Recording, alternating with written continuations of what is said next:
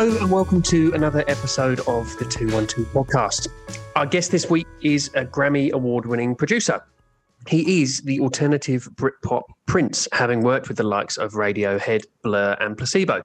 He recorded and produced songs across multiple genres, uh, most recently in South America, where he has delved into the cabins of the Latin Jamboree. We welcome Phil Vinall, or where he is now, Vinall. How are you and where are you today, Phil? Hi. Um, well, I'm in dear old Mexico City. It's raining, uh, continuous thunder, and um, yes, and and uh, yes, it's just yes. At the moment, it's, it's got it's got English uh, English rain all over the place. And that's not I'm, what you signed up for. You signed up for warm no. weather when you went over there. Well, when climate change came along, obviously something happened. You know, it was it was sunnier. You know, there, there was less less earthquakes. There was, uh, but um, yes, for my sins, it's kind of uh, it's it, it has these kind of little rainy seasons, and it, and uh, yes, it gets a little bit uh, gets a little. Yeah, you did have a mad a mad earthquake uh, the other day, didn't you? Yeah, it was a seven point one. It was um, horizontal. It wasn't. It wasn't oscillatory. It, wasn't the two parts. When you get the two parts together, that's when you know you you rub your belly and slap your head. When you get those two, then basically you you, you run to the hills. But uh, it was okay. But but how quick can you run? Um, well, put this way, you know, something I, I do find some speed. Uh, you know, Especially when I'm, there's I'm an earthquake.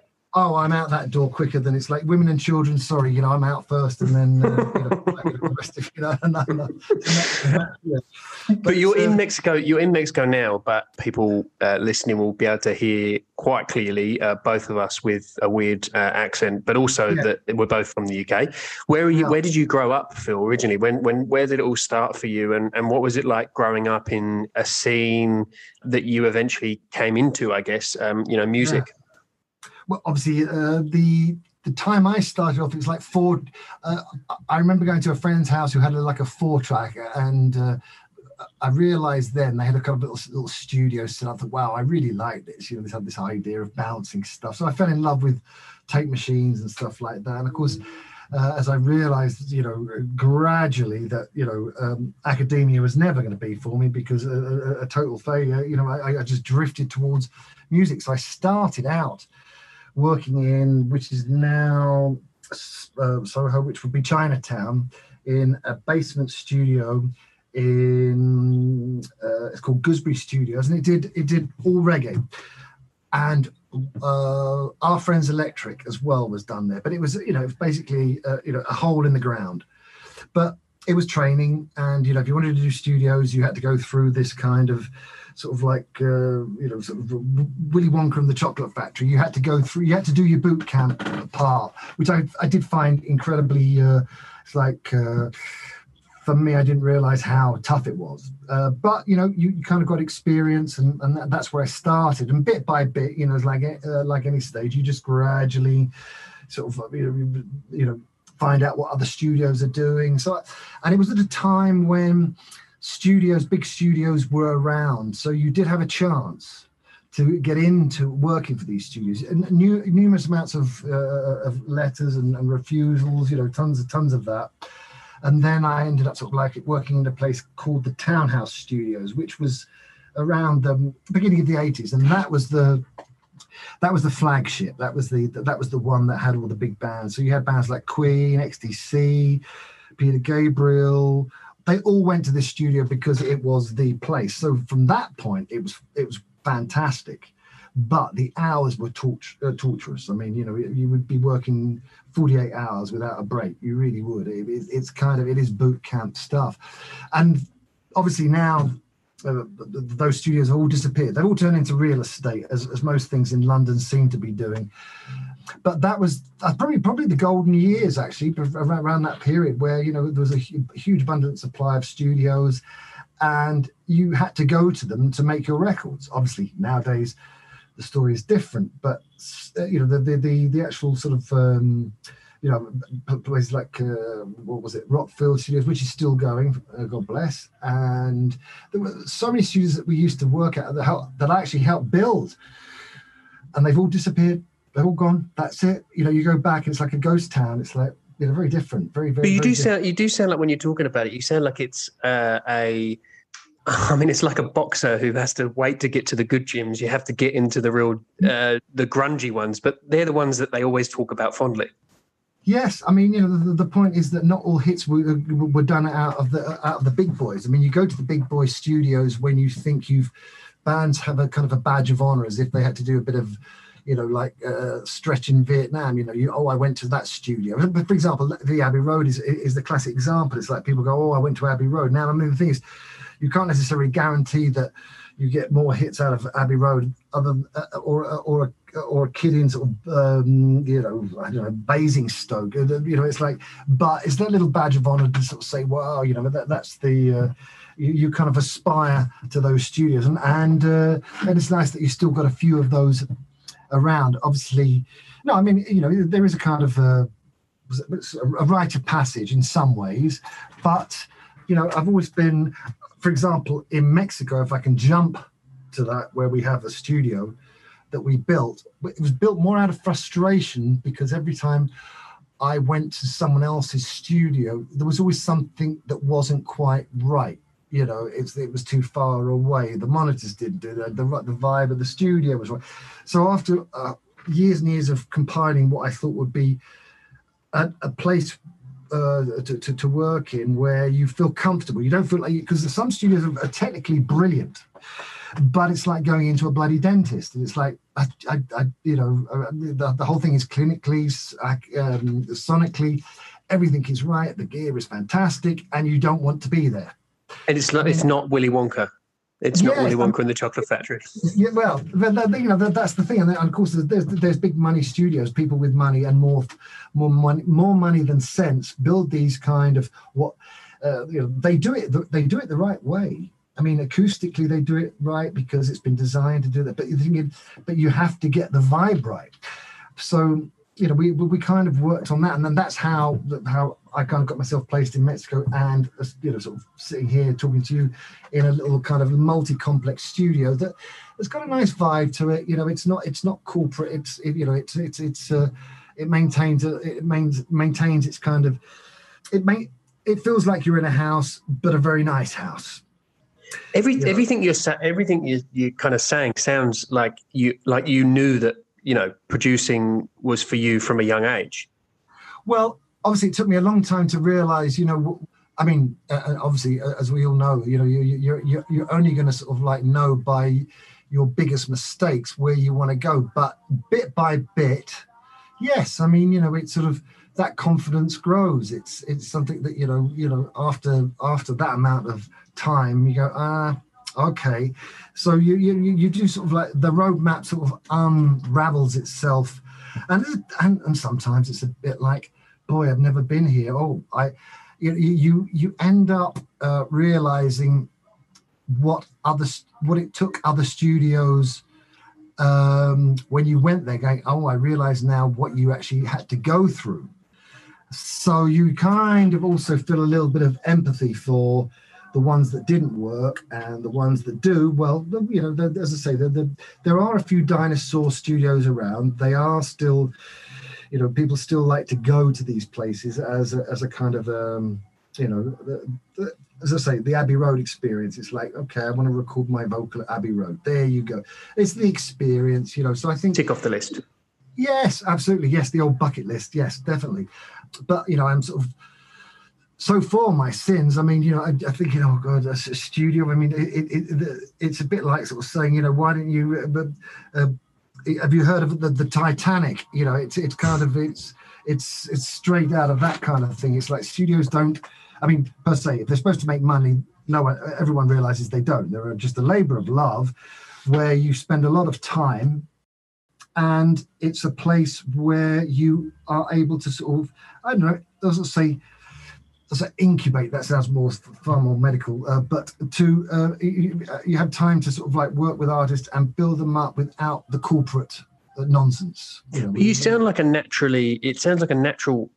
You're naturally inquisitive. So like it, you know, you're talking about going to the different areas. I mean, would have yeah. would Phil Phil Vinall when he was younger feel he would end up in Mexico? No, no, that you know that, that's it. You know how would how would you? I mean, life takes us takes takes you on a, on a journey, and then suddenly you do a you suddenly you realize you're there and it's like oh that's interesting and i did that um, and, and, and, and, out of nothing more than i had a couple of weeks in london where i go well i'm not i'm not doing much and then i'm and still when cds uh, in the in the still in the 90s when people would send cds through not on the internet and I listened to this band. I thought, well, actually, I kind of like the melodies. It's like they're from Mexico. I thought, well, that's interesting. So I kind of I was charmed by the melodies, and that started me on the the, the kind of the um, on the path where they came over and we started to we started to work. And then I came to Mexico to to, to do some more records with them, and that blossomed. Um, but at the time, uh, from a political standpoint, Mexico was basically it was 75 years of uh, dictatorial uh, democracy. So not much music was allowed. Uh, a lot of music was coming in. A lot, not a lot of music was going out. It was kind of very uh, regulated. So we, I was in the first first batch of people that um, the, the, the freedoms suddenly changed. The government changed and uh, I was able, I was, I was, fortunate to sort of like be probably in the right time at the right place to uh, to sort of um, I sort of say exploit all the band to exploit the a different part of, of music which had never really been done before. There's a bit of a glass ceiling. I don't talk badly of Mexico, but sometimes it's a it's a bit patriarchal. There's a bit of a glass ceiling. I'm sort of like that bit I don't like. I think it's still here, but we kind of we, we've even made that change in the studio. It's like you know what, less less of the the bloke joke kind of thing.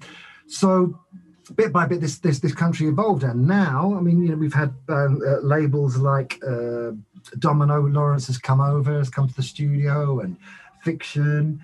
And, and they go, wow, whoa, whoa, whoa! We're selling more. We're selling more records of our band here in Mexico than we are in Europe. And it's like, yep, something happened.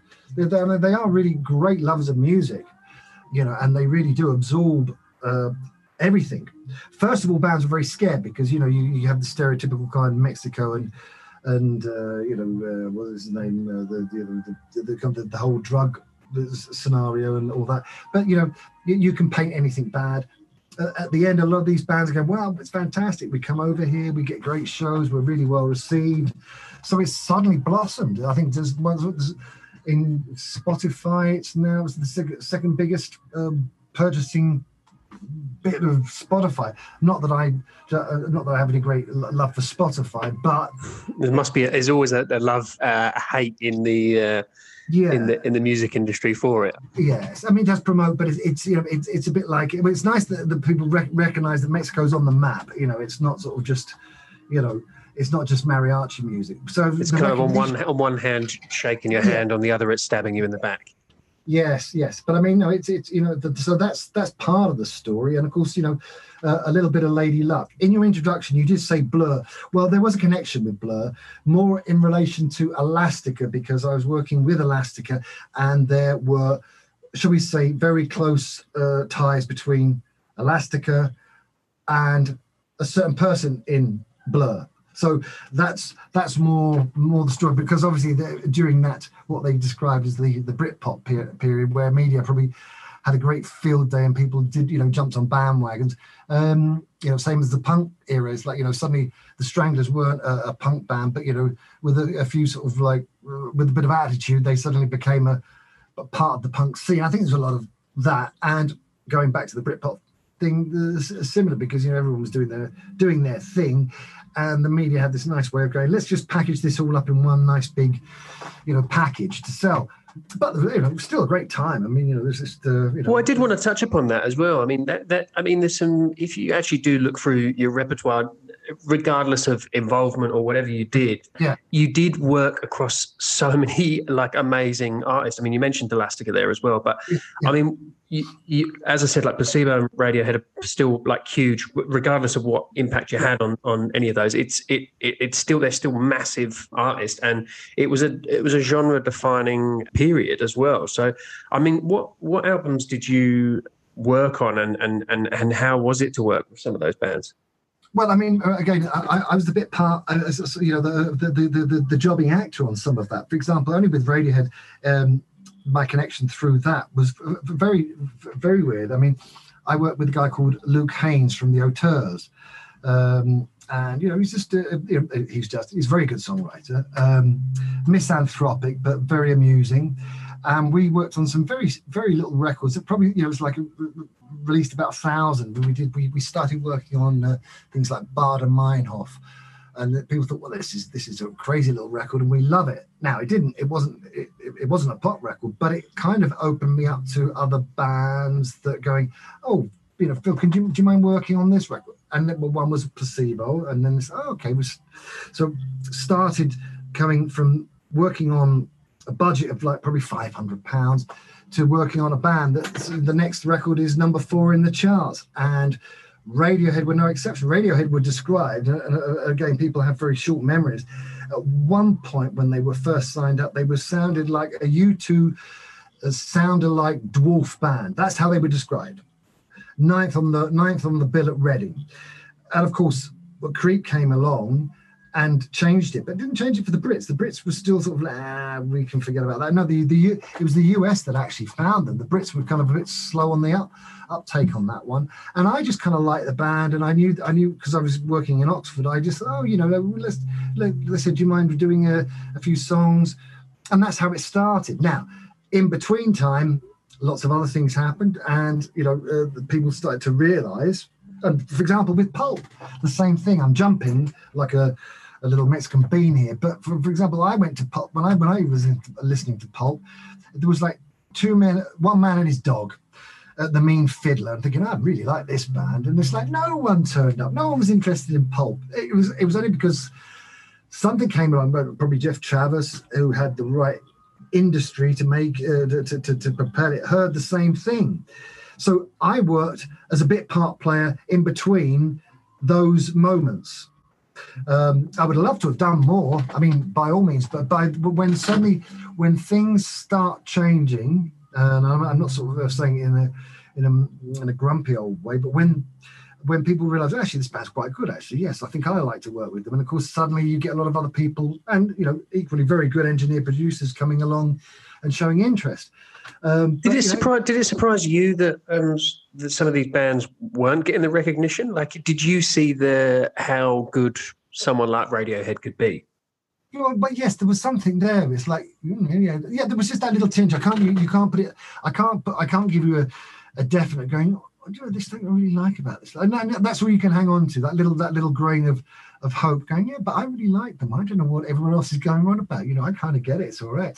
So, um, and you know, I think that, that, that's probably the same way with Pulp. With, with Placebo, it was more like I was a, a jobbing actor I describe it as that because they went and did they went and did their record with a big named uh, producer who I cannot rem- uh, remember, and they spent a lot of money and they played me this, and I said, "We want this to be the single," and we've just done this, and it was all nicely you know, packaged, and it was all everything was sonically correct, but it had no, it had no, it had no uh, engine. And then I said, "Well, let let me have a listen to what you've done. Well, we've recorded this song many times before, and the one that I was most inspired by when they played me Nancy Boy was the John Peel session, and they did it in three hours. And I said, You need to go there. You need to bottle it up in about three hours. That's it. That's your energy.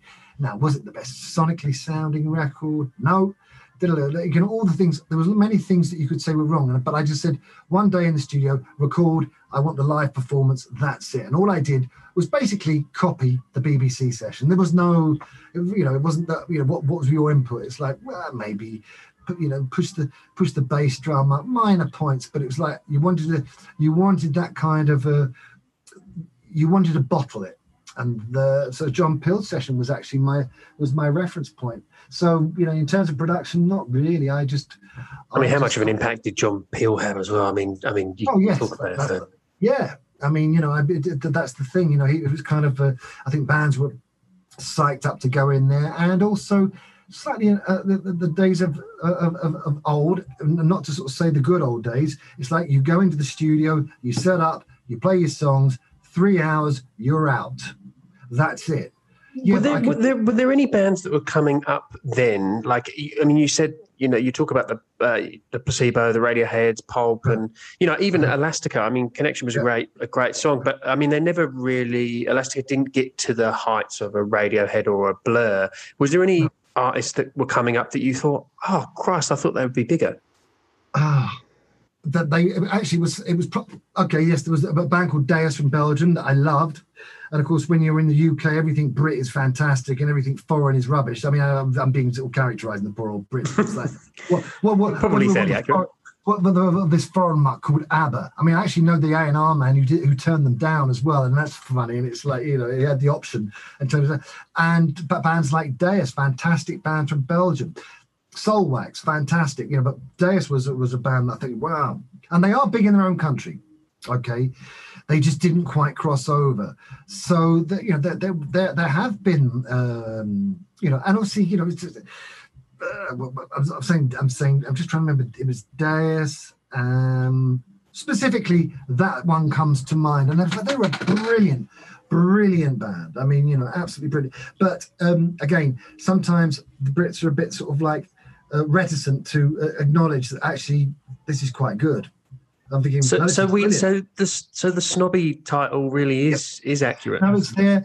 You know, I, I think it's got. It's less now. The world is flatter. We live on a. You know, uh, we, live in a in a more sort of like a well, I hate the bloody word, the gl- gl- global hemisphere where you know it's like it's uh, it's it's people. Yes, the snobbish the snobbiness is still there to some degree Probably, um, probably don't want to um, use uh, flat and, and world in the in the, in the same yeah. sentence too often. I've got a bit of a yes, yeah. You get a snippet in the paper. Yes, exactly. Okay, right. Yeah. Did you think someone like Elastica? I mean, Elastica Connection was such a good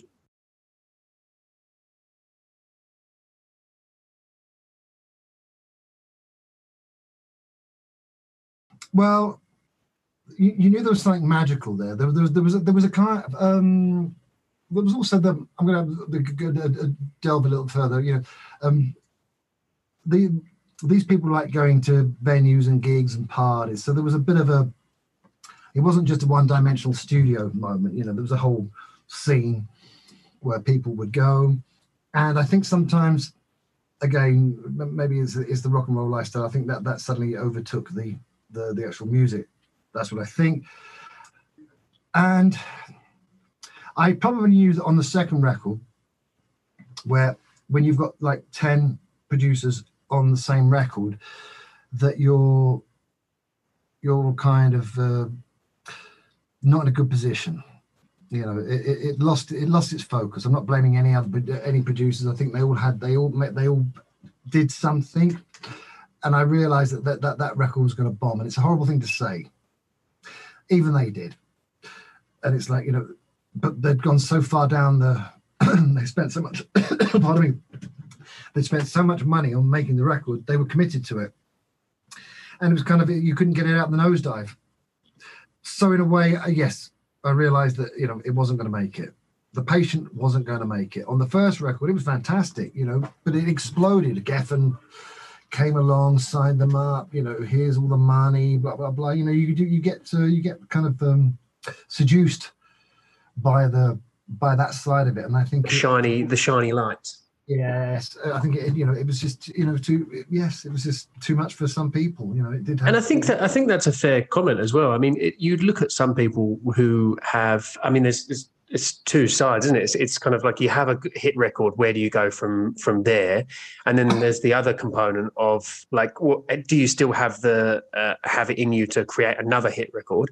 And then there's the other component: can you sustain it without getting dragged into what can be uh, a showbiz lifestyle?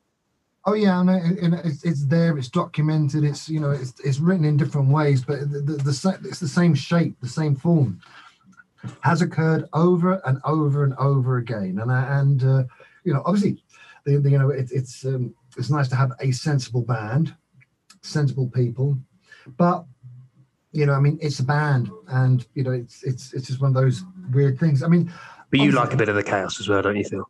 I, I do like the chaos. I do like the chaos. I do like working, you know, with the band scenario. I mean, yes, I do. Obviously, it's, it's less these days it really is less these days. It's you know it's it's it's uh, kind of it's slightly a dying art. It's you know kind of it's it's more you know sort of like it's obviously every, with, kids doing their own records in their bedroom. It's like you know they don't use, they don't use studios. So the band scenario is very different. I mean, it doesn't. Don't get me wrong; it still exists, but not to the same degree. Not to say it's good, but better or worse. I mean, it's fantastic. You know, some of the records, the guys we're working with today, brothers, two kids, they they they live in their own sort of like sonic world, and the records that they bring are actually really good. It's like really, there's only a few little t- touches you make, but again, this the, the, old model of band studio, yeah, it's diminishing because it is.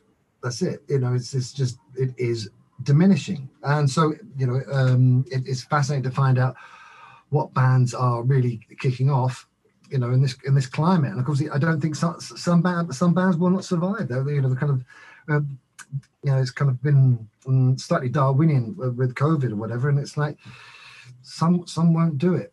If do you think some of it's been some of it's been watered down as well? Like um, i was reading a piece on sex pistols and have they got no uh, you know money or anything but i mean it's just they kind of epitomize what uh, a stage presence was in a in a weird way. You know, do you think that's dying down? I think I I, th- I think there's a I think there's a slight watering down. I mean, I'm I'm trying to find artists to work with now that really you know spark me and go, wow, come on. Well, they have a bit of spunk. Yeah, and I think you know I, would love to quote, quote my name the same as George Martin, but in terms of theory, uh, the, the Beatles were they were just an average kind of band. There was nothing nothing that spectacular about them for them to be dropped. Well, when they were sort of like know, Decca dropped them or, or passed them, it's like yes, they would because there was many of them. What George Martin had the insight to realize was he liked the personality of the band. And I'm kind of drawn towards that idea. It's like, ah, okay, the person, okay, you're, you're not, maybe not the best musician in the world, doesn't matter, but there's something very interesting about the personality. And so it's away from the Berklee school of musicians that have to play everything perfect. It's like, yeah, but you know, this character is 51% of the music. And I think that's probably the same way that George Martin saw it, uh, you know, and plus the fact uh, I, have been reading, I'm fascinated by him. You know, it's like you know, Parlophone was a comedy, a comedy record. Uh, he had to just, he wanted to co- uh, copy uh, Paramor. He wanted, he wanted to have some success. Uh, Paramor was the other producer who did Cliff Richards, and he was a little bit jealous of it. So he wanted not to be confused with the rock band Paramore. No, yes, yes, yes, Paramore. I know. Um, and so he took a chance on these guys. In fact, I don't think he particularly wanted. He wasn't. I don't think he was even that keen. But uh, as, as, the, as the stories, uh, you know, um, unravel. Um, but so I, it, part of it is actually looking for characters, not just you know, I've done some song, I've done some songs. Here they are, and it's like, yeah, but you know what? part of me goes into the kind of the Barrow boys, like, well, you're gonna you're gonna have to sort of you're gonna have to front this, and um, no matter how much mu- how, how how how how great we make the music, it's like if if you if you look, look at you know a very um what's the word? I'm, I'm, trying to i'm trying to find a word that would would would sort of uh, you've got to capture the imagination of someone. Uh, and so i kind of that's where i was going recently with some artists going you know what? I really like this guy. Song's okay but i like that i like the personality behind it. You know and is there, I'm, is there any is there any kind of rock bands at the moment you know like that you talk about personality? Is there going to be like someone that's going to you know kick an old lady's stick away or bite the head off a seagull or something is there any like rock and roll bands that you just know uh, that have a, a you know something to to give, you know?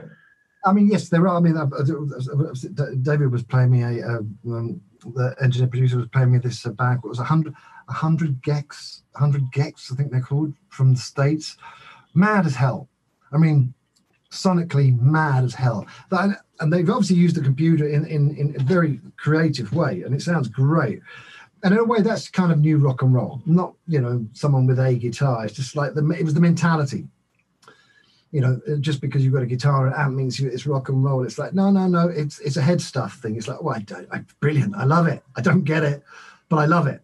And I think that's a part of the charm with a lot of music we have. Going, I, I bloody hell, I kind of like it, but I don't see, I don't know why I like it.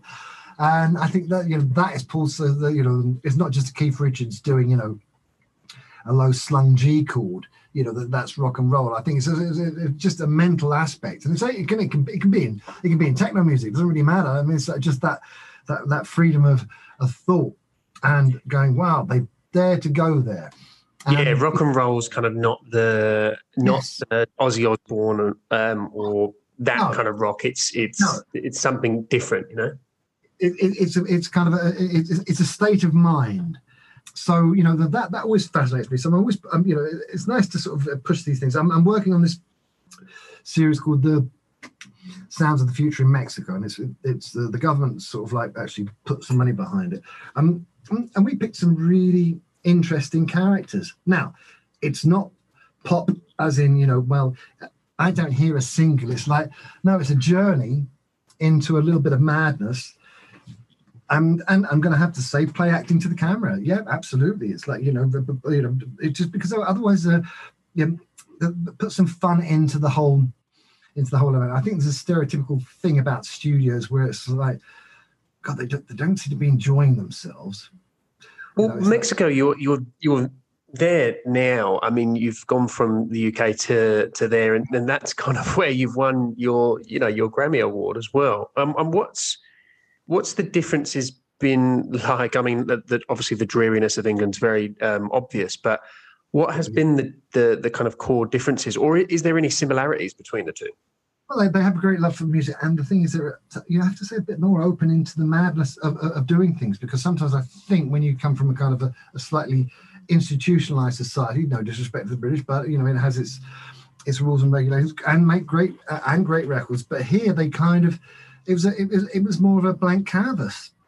So in a way, it was more uh, they weren't the, the idea of or oh, we have to uh, be guided by peer pressure was less. It's like we just do it. Damn it.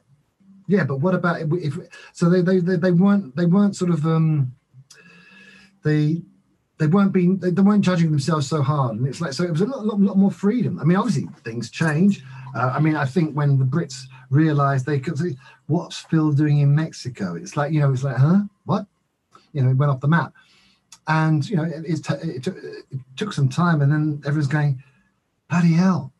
Whoa, no, I get it. you know, so yes, it was by chance. You were there for the you were there for the tequila and mezcal, weren't you? Really, you can be honest oh, yeah. Well, no, look, honestly, the, the parties here are extreme, and I have to sort of say that even when I'm in the US, eh, the contrary to everyone's belief of you know everyone's trying to cross the U.S. border, you know what? I'm very happy to come back to Mexico.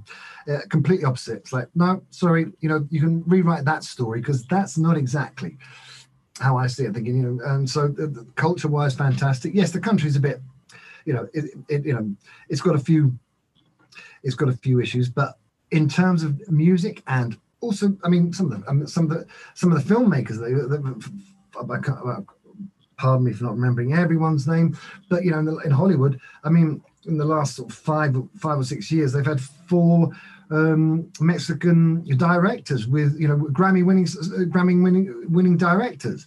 So you know they're obviously doing something right, and the arts is something that they're very you know they are you know they're they're very good at. And uh, so you know, my, my me being here was it was um, you know it, it was fun it is fun. I mean, obviously, having a studio sometimes isn't fun. It's a, you know, it's like it's it's like a, you know, it's a very it's a very expensive mistress. Sometimes it's like you know, it can uh, it re- requires continuous. It's a big it's a white elephant. I'm not, and when it's beautiful, it's fantastic, and everything's working. When it goes wrong, it's just oh, the white elephant when it's standing afar and, yeah. and, and, and you can see it, it looks great. But when it's shitting on your floors, it's not. It's not. Yeah, exactly, exactly. You clean it up. So, oh, good. Yeah. Um, and um, I mean, uh, the the other thing I was going to mention as well is that you know I've I've lived in Australia and Spain now, and, and it and it took and both places it t- took me a while to get into the groove of a kind of a different pace than the UK. Did that? Did you find that as well? Yeah, I mean, uh, in UK language, everything you know is like now do it. I mean, it is quite uh, me- mechanical. I mean, I think yes, you, you just get it's the motion of the nation itself. And here in Mexico, everyone's going. Uh, they, they, they're called the Mañana people for a reason. you know, and and obviously I you know I split my sides not, not, with laughter and absolute kind of the I, I I do throw my toys out the pram.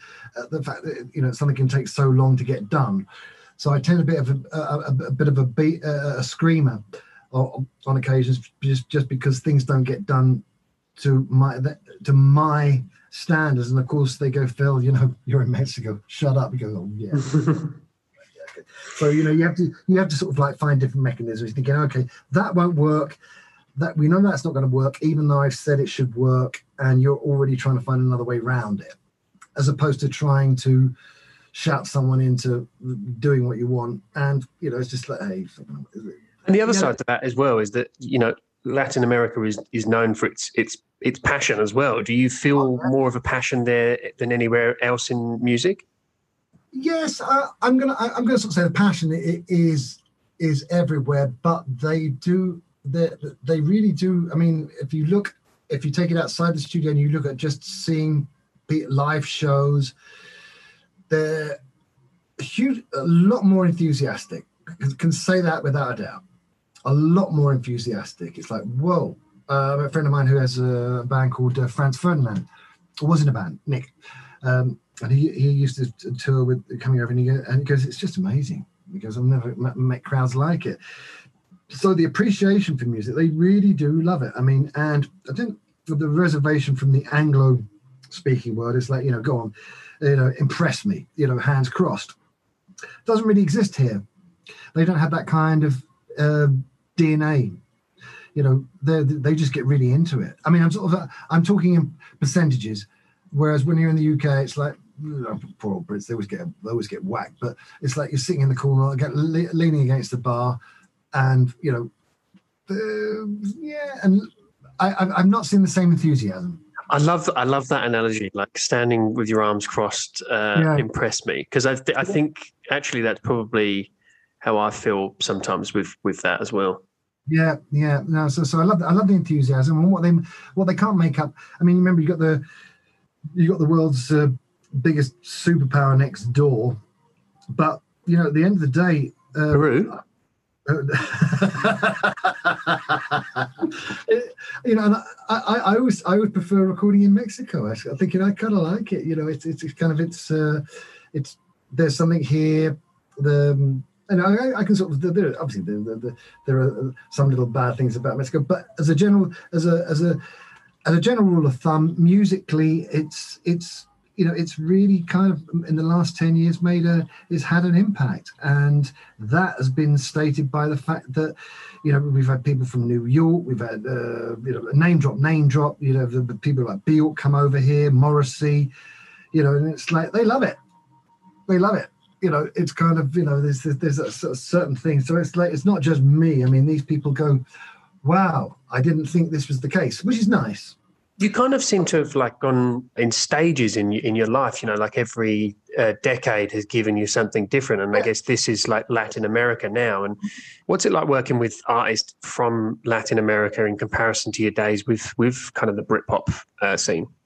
Well, I mean, there are obviously I, have sort of equated myself with certain people that well establish a team a, a, a team and the overall vibe working with uh, people from Latin America. Remember, Mexico is kind of pivotal uh, in terms of like you know this obviously. Uh, I've worked in uh, Costa Rica, Panama, really good ba- uh, um, really good bands, all the way down uh, to Colombia, Peru, uh, Mexico is kind of the middle, middle middle station, and then obviously off to the US we go, um, and they. Uh, so in in terms of work, I think they, they tend to just go let Phil get on with what Phil wants to get on with. I tend to try if I if it, what the only thing I can sort of say if it's a down point is that sometimes you would be poisoned by Latin music because it's it's super sweet. You know, it's it's it's got uh, sweet melodies, sweet vocals, and it's like sometimes you can have a sugar overdose. So I'm here just to basically stick a bit of uh, hemlock in there to to give it a little bit of edge. Otherwise, you know, it does become a little bit stereotypical. So I, you know, I, I do challenge them musically, and you know, that that sort of uh, and make and I also make sure that the artists that I work with are, are aware that this is going to happen and they're not going to get a, a free run at it. That, that that's it. You know, Which I'm sure is is how you. I mean, you got your a Grammy award from when you actually moved over there. I mean, what? How did you? How did that come about? And what was it like uh, working on that that piece? Well, and did you think that there was something special? Um, I'm going to be. I'm going to be uh, obviously uh, more brutally honest than I should be. Uh, there was a lot of politics uh, involved. Perhaps I'm, you know, but this is my version of events. And we just built the studio, so I thought, okay, you know what? Let's just do this record here. Some self belief in what we're doing, and we spent about four months in in pre pre production, just finding out the songs. The the result at the end was a little bit. I, I can't I was glad to I was glad to see the the the, the, the finish line. All right, and the, and basically say job was done.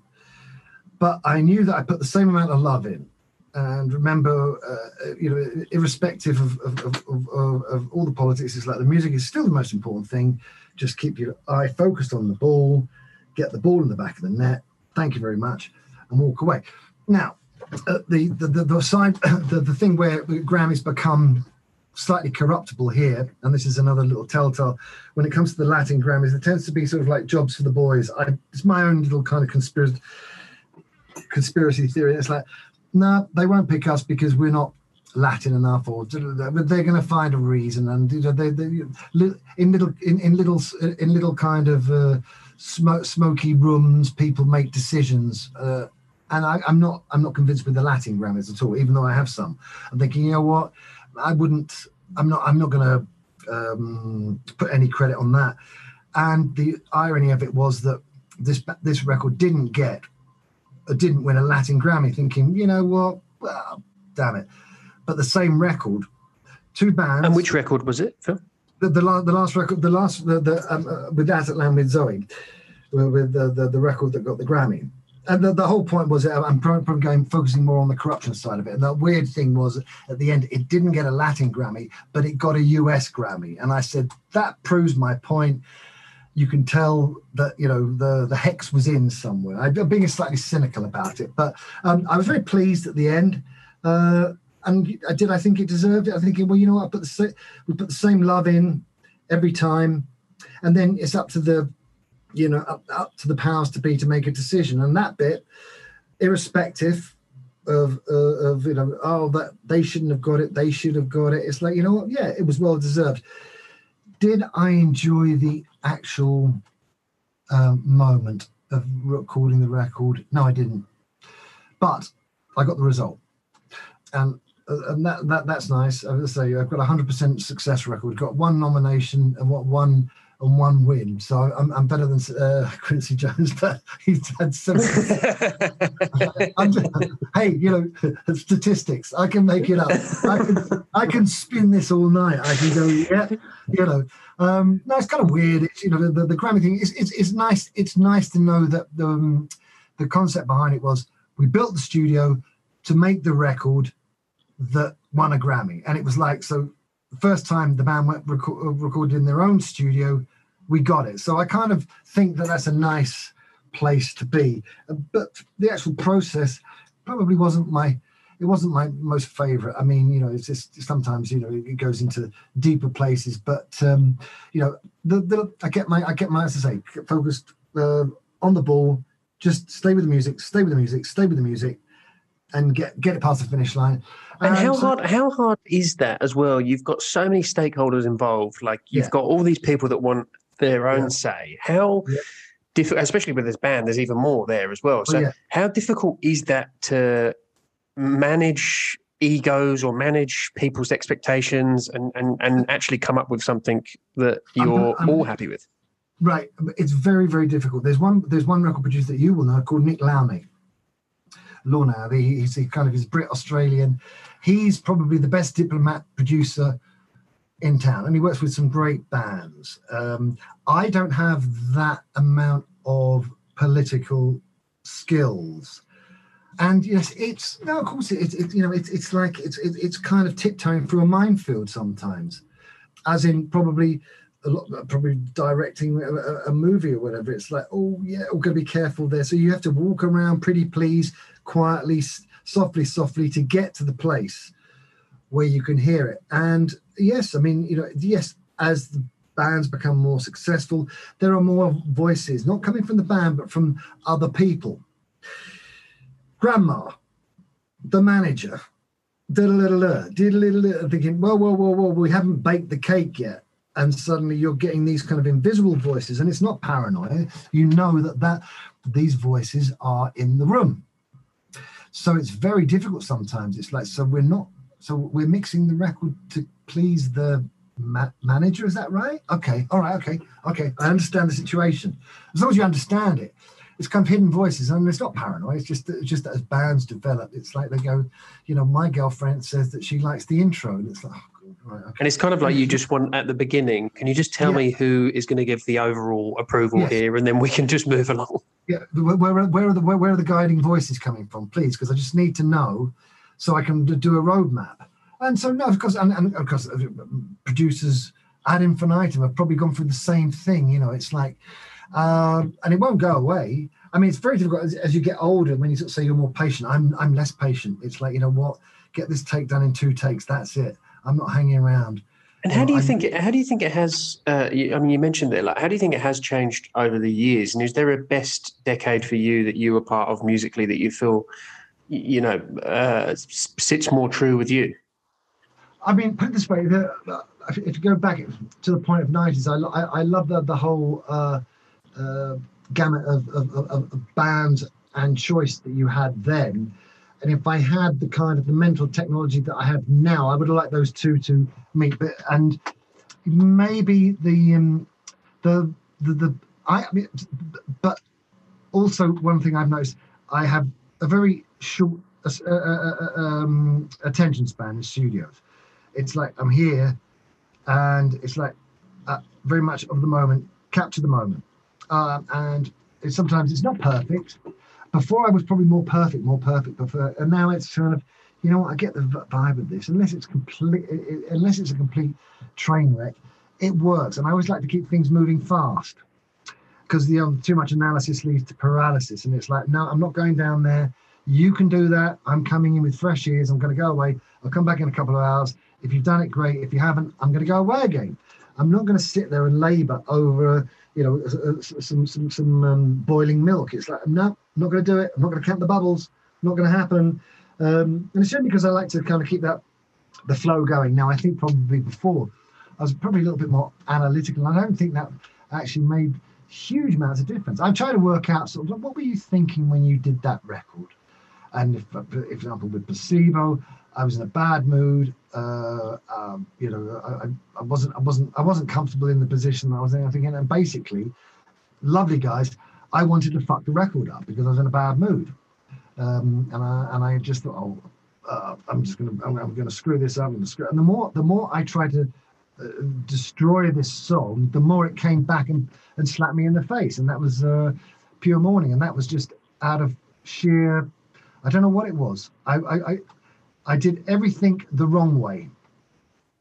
I went against every rule that you could imagine and it came back and it and it sort of shook my hand. It's like, oh well, there you go. You know, so sometimes when you care that much, you know, uh, it could be equally damaging. Yeah, and, and with the with the working there now, and the, obviously the differences that we've spoken about, is there another country? I mean, you've mentioned there that you, you uh, a few of the um, other countries that you've that you've worked in. Is there another country that you would still love to live in, or a country that you have great fondness for that you that you feel like you would you'd like to go to and have an impact as you have there as well?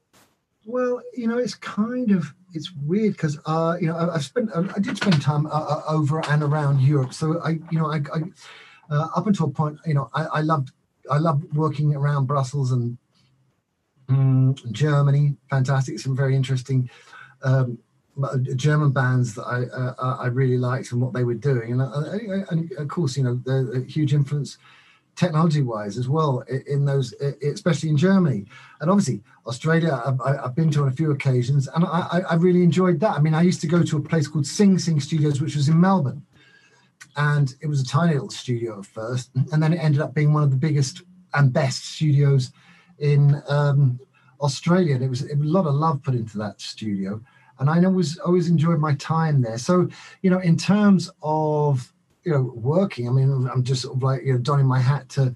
To, to, to you guys in, Australia, it's like you know there, there was some really. I mean, I, the, the thing is, the studios are going, so poor old Sing Sing has gone, disappeared.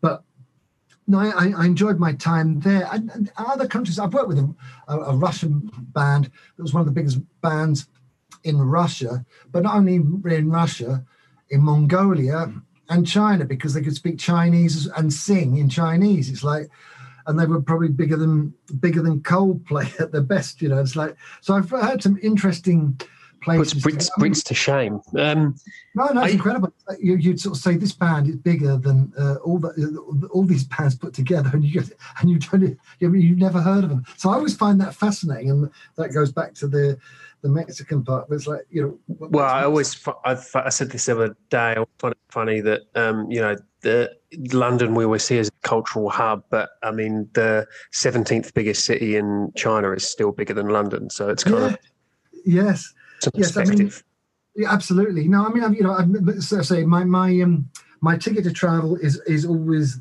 you know the experience. I have obviously but going to Latin America where you don't have um, as you go further down south, the studios become you know obviously the there are some okay studios, but I've always sort of done location, gone out of locate, uh, go, go, let's go to the let's go to the rainforest and record the drum sound, and then we'll figure it out when we get back to you know kind of the city kind of thing. So I kind of I, I, I do travel and uh, I like to travel and you know record on location, you know, which is which is part of the charm. I think we did we did um, with a band called uh, Two Four Two.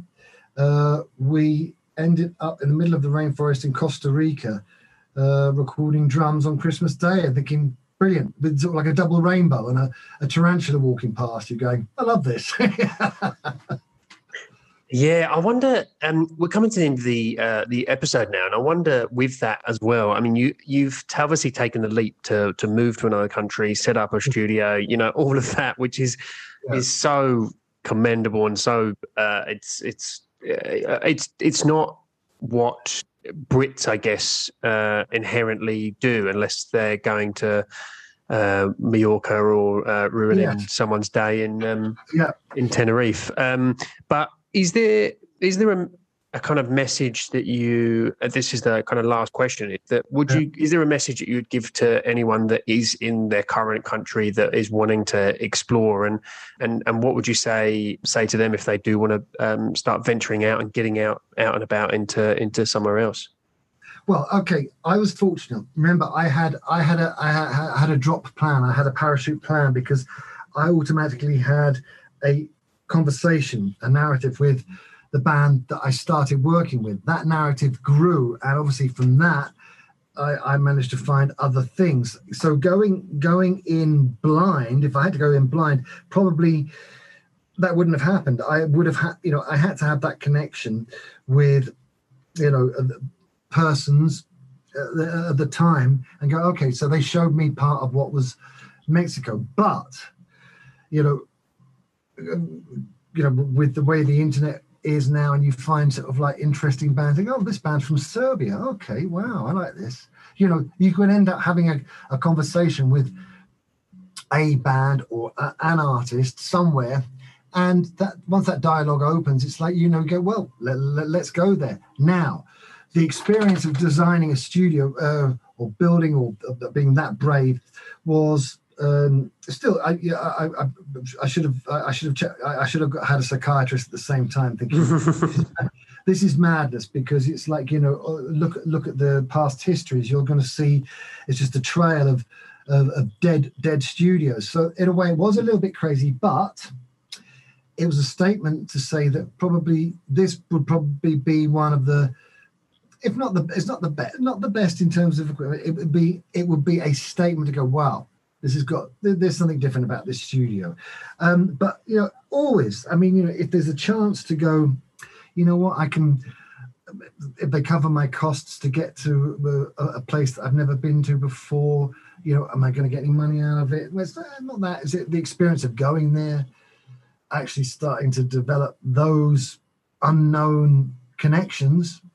Well, they're, they're going to happen by the nature of the fact that you know, but going there in there with a kind of a, microphone uh, or uh, uh and just say, you know, I'm uh, going in cold. I don't necessarily think will will work. No, I think you have to. I think you need you need to do your homework to go. Okay, okay, I'm going to go to uh, say I don't know uh, Taiwan. Why are you going to Taiwan? Because I made contact with a very interesting artist um, I've been invited over. Yes, I think you know you do um, you you do need the invite for the confidence point, but I'm not saying that you can't just go bold into a country and not do it. It's just that it's nice to have a little bit of a network, and I was fortunate enough to have a network to uh, to hang on to that gradually built those things up. You know, so that was that was it but I would certainly be, you know, I'm I'm I'm I'm a little bit of a coward. I mean, I'm I'm not going to just go into the middle of nowhere. It's like, no, okay, but who am I meeting there and what will we do? So I think that you do, you do need your brief. Yeah. Phil, this is the uh, the end of the podcast. I really appreciate you taking the time to to speak to me um, today, Phil Vinall. Um, thank you and good luck. Cheers. Thank you very much. You've been listening to a podcast produced by Podlike. We make great podcasts even better. Find us at podlike.online.